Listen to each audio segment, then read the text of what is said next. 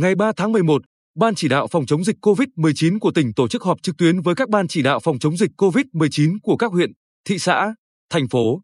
Cuộc họp do Bí thư tỉnh ủy Hồ Quốc Dũng và Chủ tịch Ủy ban nhân dân tỉnh Nguyễn Phi Long chủ trì.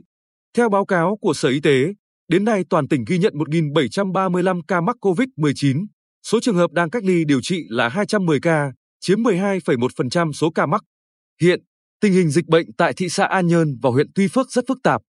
Theo Giám đốc Sở Y tế Lê Quang Hùng, trong 7 ngày qua, số ca bệnh trong cả nước có xu hướng tăng trở lại, đặc biệt tình hình dịch bệnh tại Đắk Lắk và Gia Lai rất nghiêm trọng. Đây là điều rất đáng lo ngại đối với tỉnh ta. Tại tỉnh ta, riêng số trường hợp tự theo dõi sức khỏe, cách ly tại nhà là 10.000 người, 673 người cách ly tập trung. Đây cũng là nguồn nguy cơ lớn.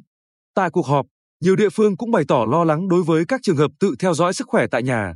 Bên cạnh đó, việc công bố cấp độ dịch khiến cho việc xác định người về từ ổ dịch trở nên khó khăn vì cấp độ dịch không chỉ phụ thuộc vào số ca nhiễm mà còn liên quan yếu tố khác như vaccine. Đồng thời, việc công bố cấp độ một dịch một lần một tuần cũng gây khó khăn trong việc xác định đối tượng có nguy cơ vì tình hình dịch bệnh thay đổi mỗi ngày.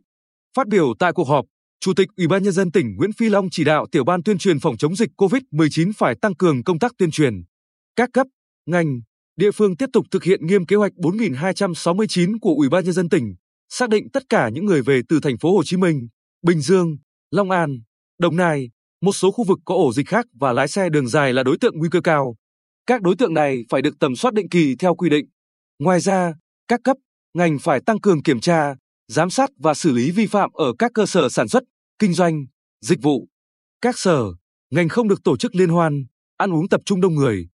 Phát biểu chỉ đạo tại cuộc họp, Bí thư tỉnh ủy Hồ Quốc Dũng yêu cầu các địa phương phải kích hoạt lại tổ COVID-19 cộng đồng.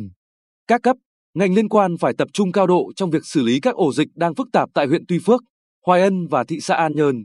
Ngành y tế tiếp tục giả soát nâng cao khả năng điều trị F0, tập trung tiêm vaccine cho nhân dân.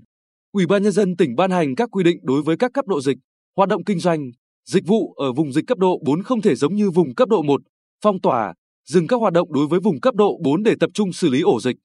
Đối với cấp độ 3 phải hạn chế các hoạt động không thiết yếu, cân đối ngân sách, xây dựng kế hoạch mở rộng đối tượng hỗ trợ do bị ảnh hưởng dịch COVID-19 và hỗ trợ học phí cho học sinh. Đối với việc kiểm soát bên ngoài, Bí thư tỉnh ủy cũng chỉ đạo thiết lập lại chốt kiểm tra y tế phòng chống dịch COVID-19 tại quốc lộ 19 trên địa bàn huyện Tây Sơn.